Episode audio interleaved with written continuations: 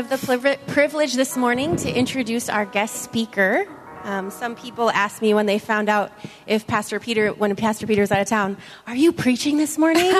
and I said, no. um, it's been a busy week, and I am thankful when I do get to preach, but I'm also thankful that we have Michelle Sanchez here, a member of New Community, um, first and foremost, but also an executive minister of our denomination. She serves as Make and Deepen Disciples for the Covenant. Um, her dream is to foster a multi ethnic movement of disciples who make disciples across ages, all ages. Prior to this role, Michelle served at a local covenant church in the Boston area at High Rock Covenant Church. She was previously in leadership on the Lausanne Committee for World Evangelism and worked as an investment banker for Goldman Sachs. Um, she did her education studies, or MDiv, and DMin at not DMin, Theology of Ministry at in Boston at Gordon Conwell. So come on up, Michelle. Michelle and I have had the privilege to sit down and talk about her vision for Make and Deepen Disciples, and I think it really has a home at New Community. So I'm excited to, for you to hear some of her vision this morning. So let's welcome her this morning.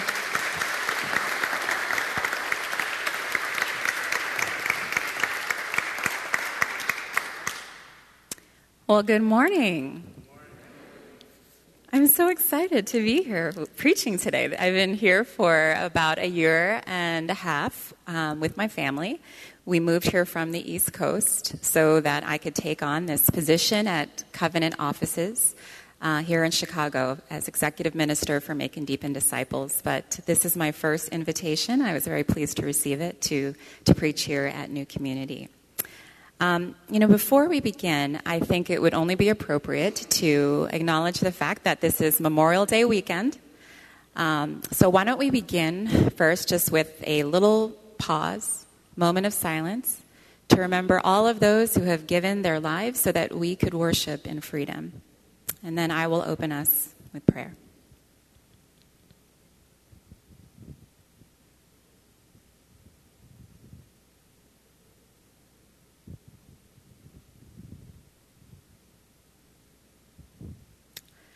Lord God, we do not want to take granted for one moment that there are many places in the world where disciples cannot worship you freely. We thank you that most of us have known nothing but freedom for our entire lives. And we thank you for all of those who have given their lives so that we can have this kind of incredible freedom. We ask that you would empower us to use this freedom well. In Jesus' name we pray. Amen. So, I work for our denomination, the Evangelical Covenant Church, but I know that in this room there are probably varying degrees of understanding about what is the covenant, as we like to say. Um, so I thought I would just start out by saying that the covenant is one of the fastest growing denominations in this country.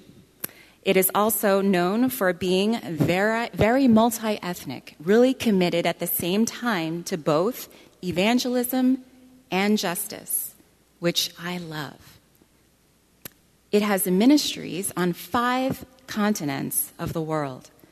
And my family and I have grown to love the covenant deeply. We hope that you will also get to know and love the covenant.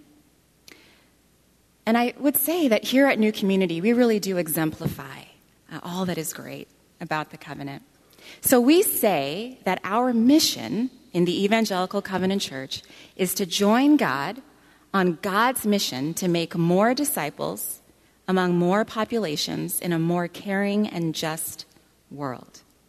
And each part of that is important. Uh, two years ago, my family moved here from the East Coast to further that mission when I took on the role on the Make and Deepen Disciples team. And I'm blessed to have a phenomenal team. Some of you may already know Beth Seversen, who is on our team as the Director of Evangelism. She preached here. She introduced us to the Bless Initiative to empower us to do outreach better. I want to introduce you also to my family.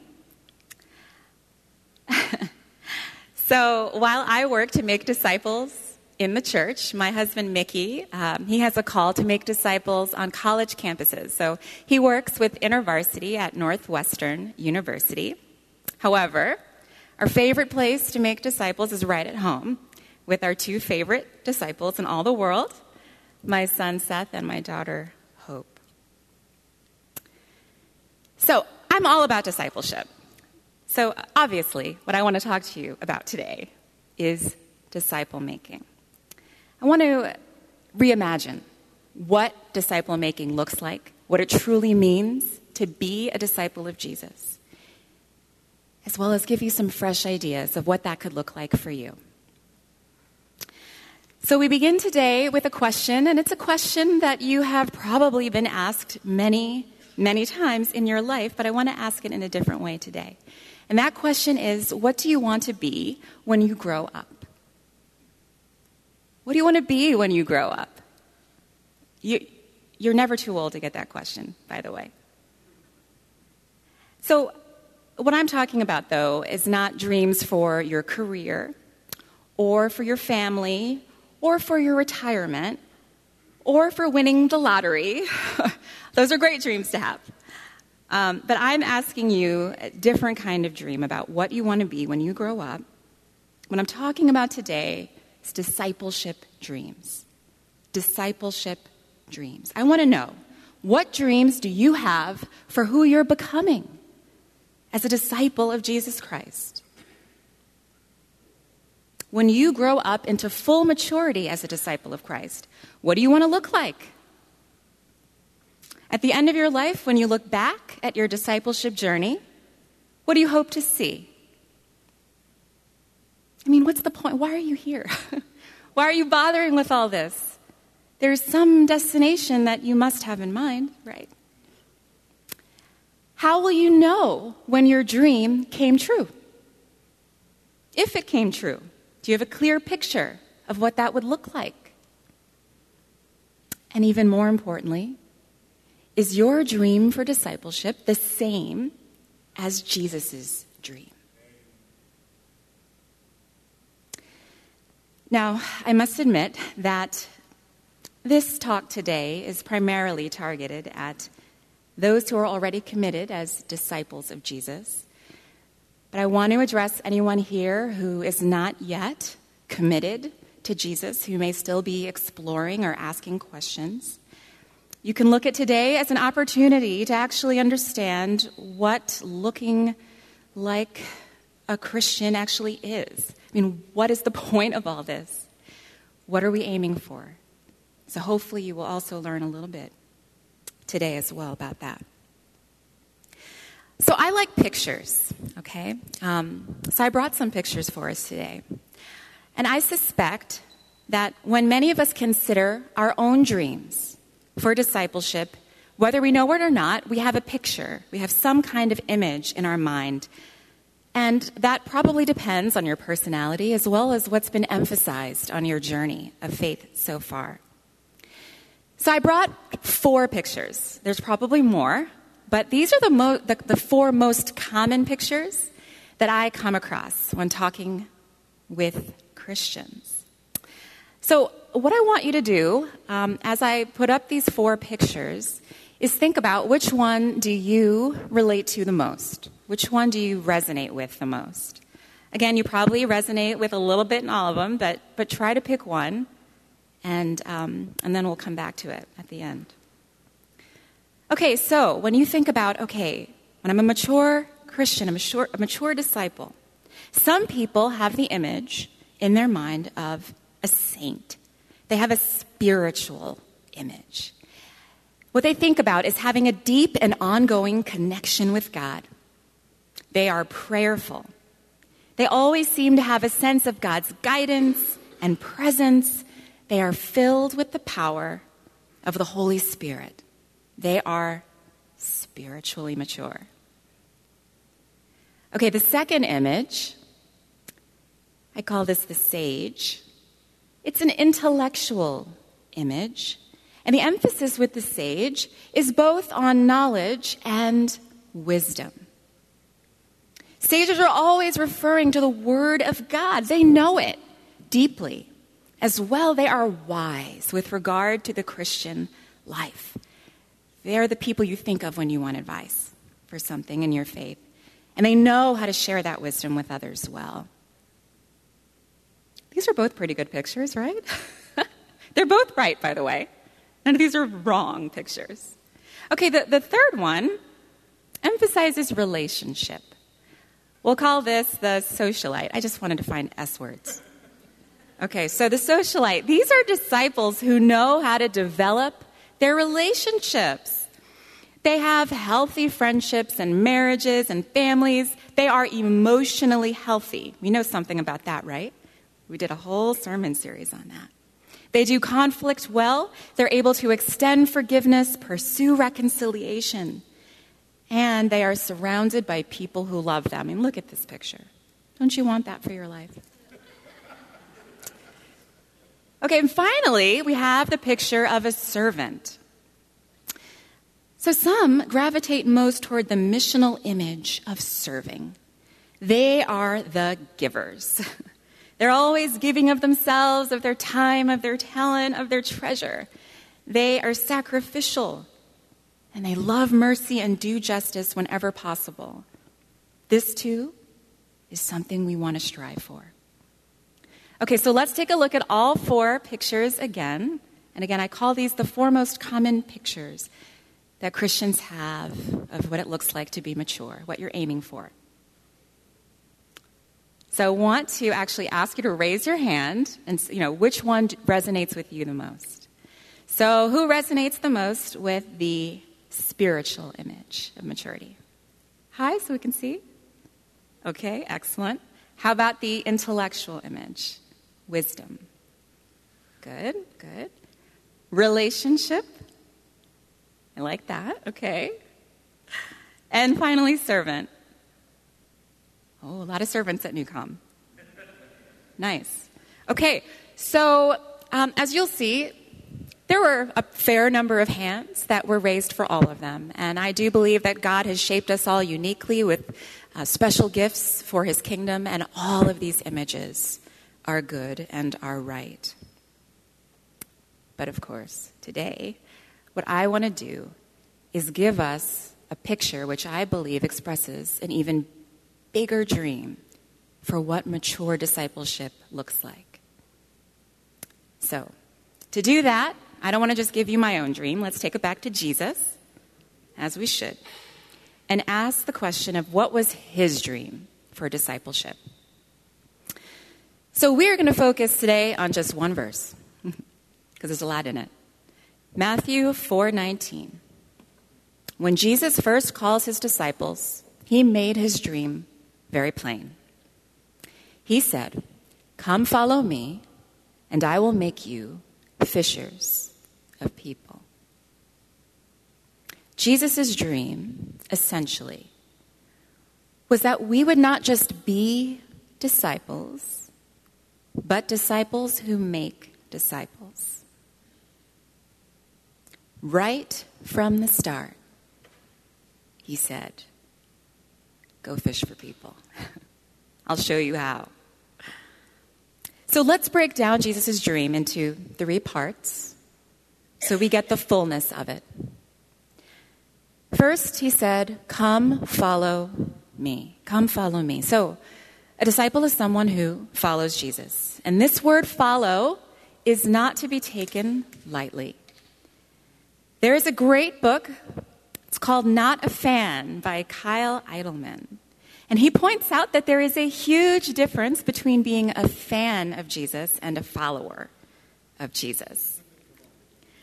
Our challenge today as disciples is to stop being fans of Jesus, first of all, and to start being followers. All right, what does a fan look like? A fan is an enthusiastic admirer, right? They are an audience member. They come and enjoy the show. They put Jesus fish on their cars, wear t shirts, give to support the cause. Jesus has plenty of fans today. he has plenty of fans today, and he had plenty of fans when he was alive, just as there were huge crowds that followed him when that was the in thing to do. But what Jesus really desires are not fans, but followers. Completely committed followers. Followers who are willing to pick up their cross and follow him every day. Followers who make Jesus the Lord and leader of every part of their life and obey all that he commanded. Jesus did not say, Come sign up for my fan club. You'll have fun. he said, Come, follow me. So, my first question are you a fan of Jesus or are you a follower of Jesus? We can't go anywhere else without you being a follower. Second, Jesus says, I will make you. I will make you. So a disciple is also someone who is being transformed by Jesus. Now, notice I didn't say that they're transforming themselves. This is a beautiful thing. Jesus calls us to follow him, but he doesn't call us to do it on our own. Thank the good Lord. Jesus promises to make his disciples, to make us into what he wants us to be. He'll do that hard work. Disciple is someone who submits to undergo that transformation. So he does the work. There is a part, though, that we have to do, and that is to yield. to yield our will to Jesus and let him do that work, even when it hurts, because sometimes it will hurt. Just like a surgeon needs to cut open the patient to get out the cancer, sometimes Jesus' transforming work in us won't feel that good, okay? But it will heal us and it will transform us into what we want to be. So we need to be willing to say yes every day to carrying that cross of discipleship, to yielding to his work in our life, and he'll do the rest. We can trust that. So, second question for you today Have you plateaued in your spiritual journey? Are you still every day allowing Jesus to transform you? If I were to pull you aside today and ask you, How is Jesus transforming you now? Would you be able to answer that question? A disciple is someone who is being transformed by Jesus consciously. Okay, and finally, a disciple is someone who fishes for people. Now let's talk about that. A disciple is someone who is on mission with and for Jesus. And here Jesus describes the essence of that mission as fishing for people. So a disciple is someone who makes disciples. And friends, we've lost that understanding in the church today, not at the beginning. Not at the beginning. That's why it grew so quickly. A disciple is someone who leads people to do what we've been talking about to follow Jesus, to be transformed by him, and then to join his mission. That's what disciple making is. Jesus' dream, then, for us is what? That we would be disciples who are powerfully mature in every way that we've already talked about, but who also multiply. They multiply. That is the point. So, what about you? When you've thought about your discipleship dreams, do they include multiplication? Are you, right now, a disciple who makes disciples? A disciple who is fishing for people? Now, listen fishermen don't always catch fish, right? This is true. You do not control that part, but you can control whether or not you're in the boat fishing.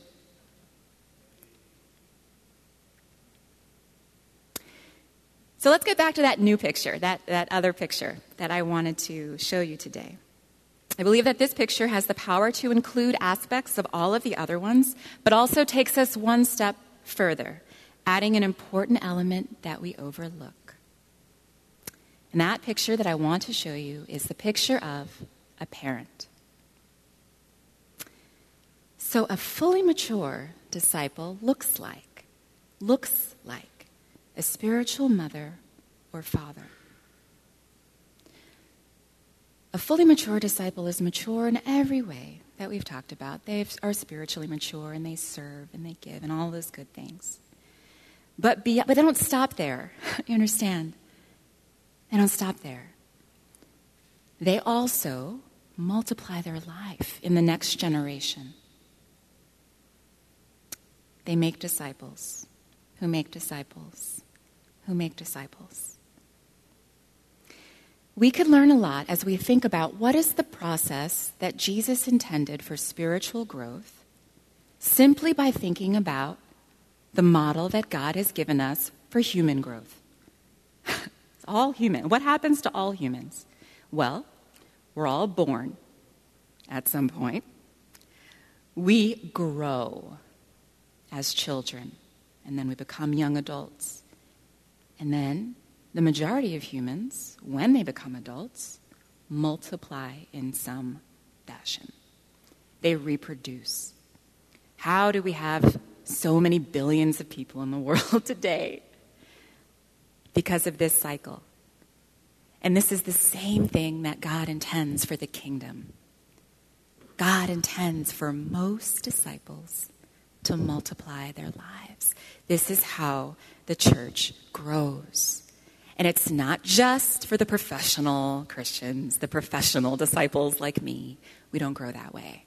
We don't, we don't flourish that way. We flourish when most of us are involved in that ministry of multiplication, when that's just a natural thing that we do. If we really want to advance the kingdom of God in our generation, if we really want to make a difference, we need this fresh picture, this fresh dream of discipleship, missional discipleship, to take hold. Discipleship, I think, is misunderstood today. It was never meant to consist just of showing up in church on Sundays. My friends, this is not discipleship. I like this. I like I like coming to church on Sundays, but this is not discipleship, okay? Discipleship was never meant to be just a program in the church or something optional. Well, I'm doing discipleship now, but um, I'll be done with that in 12 weeks when the class is done. And discipleship goes further than living a life of personal holiness and justice. Jesus' dream for us as a community of faith was bigger when he first called his disciples, and it's the same for us today. He wants us to be disciples who make disciples. Every one of us. Now, if this was our dream, if this was the dream that we all were aiming for, it would have an amazing exponential impact on the kingdom of God. Why is the church shrinking in, in most of North America? Not outside of that, by the way. Um, much of the world, it's still growing, but, but it's shrinking here. And I believe that part of that is that we don't think in these terms. To be a disciple is to be on mission. To be a disciple is to make disciples. They're not separate things. What if every disciple, what if every one of us fully matured and then made just one disciple in your whole life, your entire life? The church would double in every generation. It's not a bad rate of growth. it's better than we're doing now. But you know, there's yet another reason to become a disciple who makes disciples. There are so many believers who seem to be basically bored or disillusioned with being a disciple. But perhaps I want to suggest that is because their dreams for discipleship are not the same as Jesus' dreams. Not quite. Because truly, there is no greater joy, no greater adventure than devoting yourself to this dream. To being a disciple who makes disciples. And I know this great joy and this great adventure from experience, and I don't want you to miss out. I want to share just one story from my life about what this joy has looked like for me and why I've committed myself to do what I'm doing now. So, I want to show you first a photo of me and my best friend. Her name is Athena, and we took this picture when we were students at NYU. We met during our freshman year, and I can tell you, I absolutely loved this girl. Now, we had so little in common. I was this tall, outspoken black girl from the Bronx, and she's a petite, little Taiwanese, shy international student. So, lots and lots that was different, but we also had something in common inside. We connected. We did everything together. Uh, we became roommates and were best of friends ever since we first met. Um, and one of the things that we loved was cherry blossoms. And so every spring we would look, we would try to find the prettiest cherry blossoms to enjoy them together. This was taken in Central Park. We climbed the tree, took the picture. I don't know if we're supposed to do that, but this picture remains my favorite picture of us. Now, another thing that was different in our relationship um, was that she was a devout Buddhist, and I was a Christian.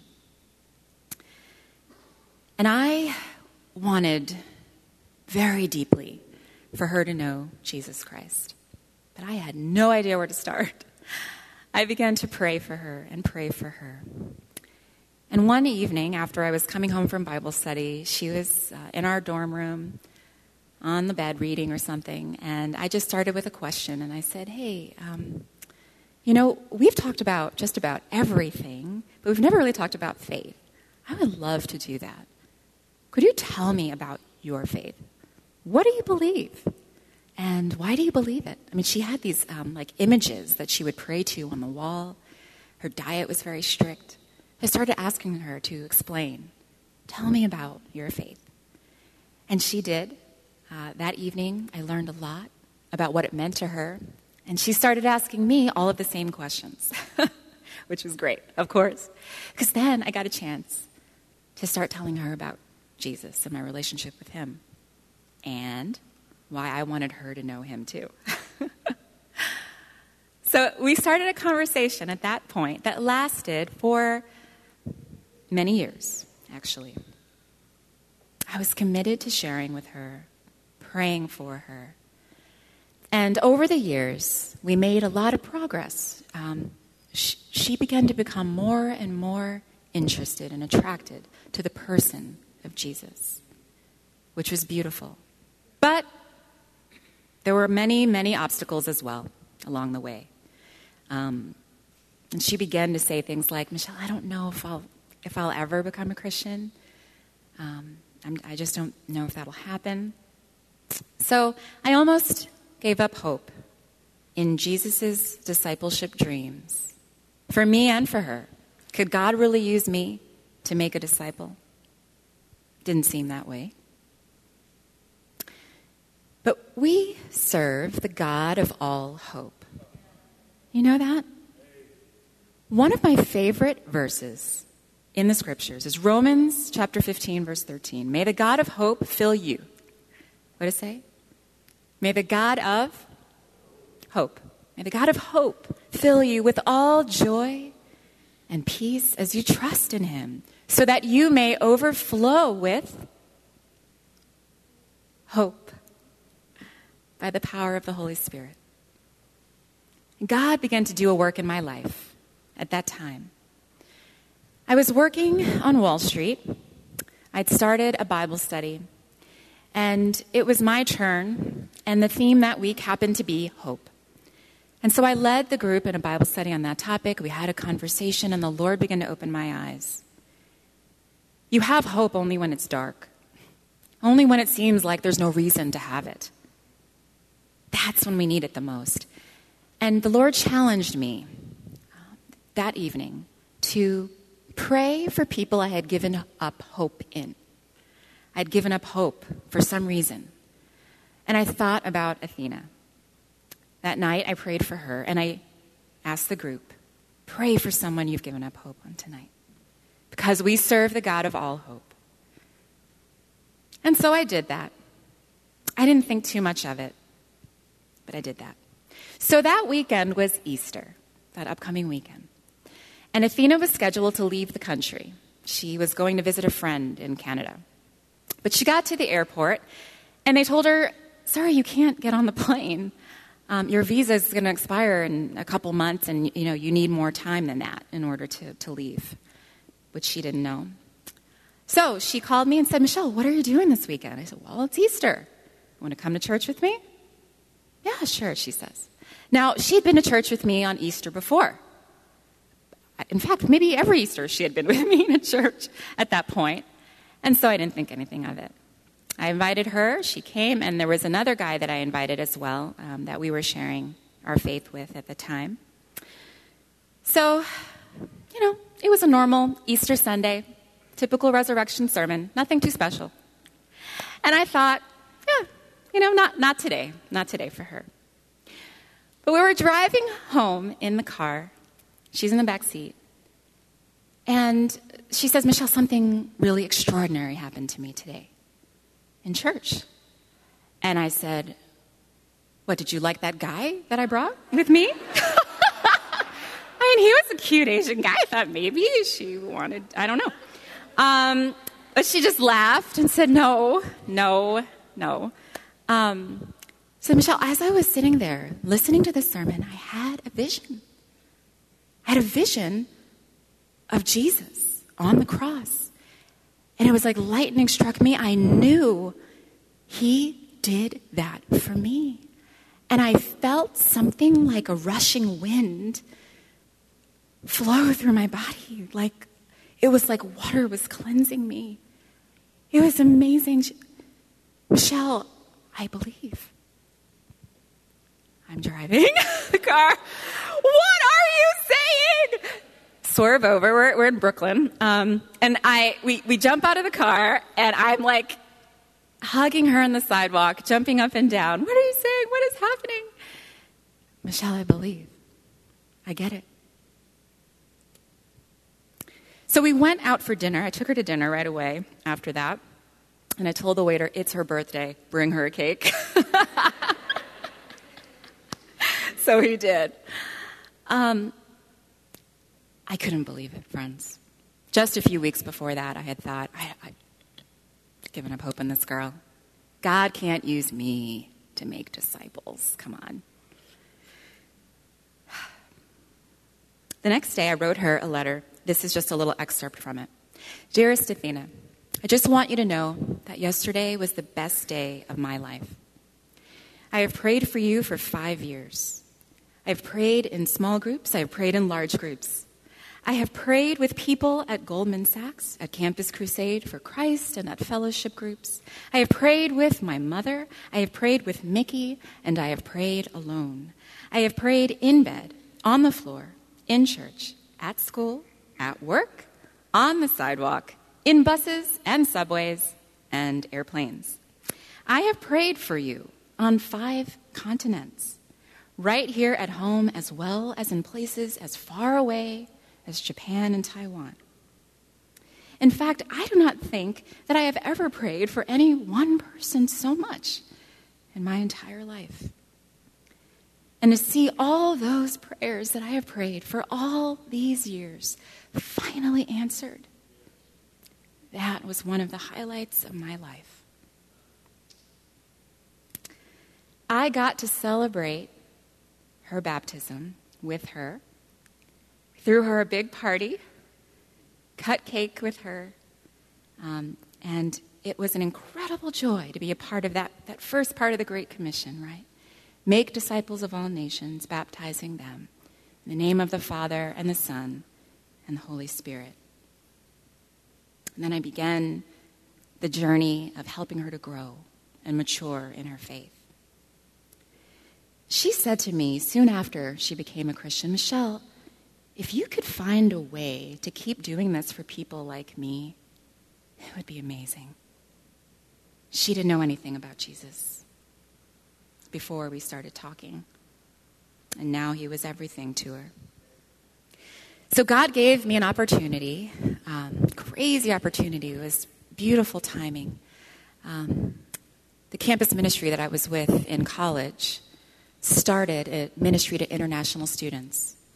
And a couple years after I started working, I left that to help them launch a ministry at NYU to international students. Now, I thought that there was no greater joy than making disciples, but I was wrong. There is something even better than that. Athena became a disciple with a passion to make disciples. So, the next picture I'm going to show you is an international student Thanksgiving, where she is sharing her testimony and seeking to make more disciples. We had studied business together, and years later, she went to work for World Vision. And the final picture is of her in Africa, where she is doing micro enterprise work, continuing to multiply the gospel in word and deed. That picture is a miracle. I mean, there is no other way to describe it. The adventure of taking her from not knowing Jesus at all to being a global disciple maker, there is nothing like it. So, why am I here? Why did I make this crazy journey across the United States to become executive minister of Make and Deepen Disciples. It is because my desire is for every person in the Evangelical Covenant Church, that includes you, to have that same joy, to know the joy of making disciples who make disciples who make disciples, just like it happened in the early church. I believe that that was Jesus' dream for us. And it has the power to change you, our church, our community, the world. Jesus' first words to his disciples, once again, Come follow me, and I'll make you fishers of people. They were about discipleship, multiplying discipleship. And his final words to them fast forwarding to the end of the book of Matthew, were the same Go and make disciples of all the nations, baptizing them in the name of the Father and of the Son and of the Holy Spirit. Teach these new disciples to obey all that I have commanded you, and surely I am with you even until the very end of the age. This is the dream for discipleship which Jesus lived out in his own life. And the beautiful thing, my friends, perhaps my favorite part of the Great Commission is knowing that we don't have to do it alone. He says, Surely I am with you always. I am with you as you dive into this disciple making dreams. Of all the dreams, of all the dreams that you have, that you could devote yourself to, my friends, this is the one to give your life for. This is the dream that we know can come true because God has the power to make his own dreams come true, I think. You know, we often get distracted in life and even in church by many, many good things. But I, am here to remind us today that disciple making is the essence of what this is all about. Don't miss out. I want to let you know um, that we're having conversations here at Newcom about how we can integrate disciple making more into the fabric of our church, and I am very excited about that. I am thrilled that Pastor Zox is here now because that is an area that he's passionate about, and hopefully it will uh, become more a part of all that we do in spiritual growth. Some of you may also have heard that we have a ministry here of discipling college students.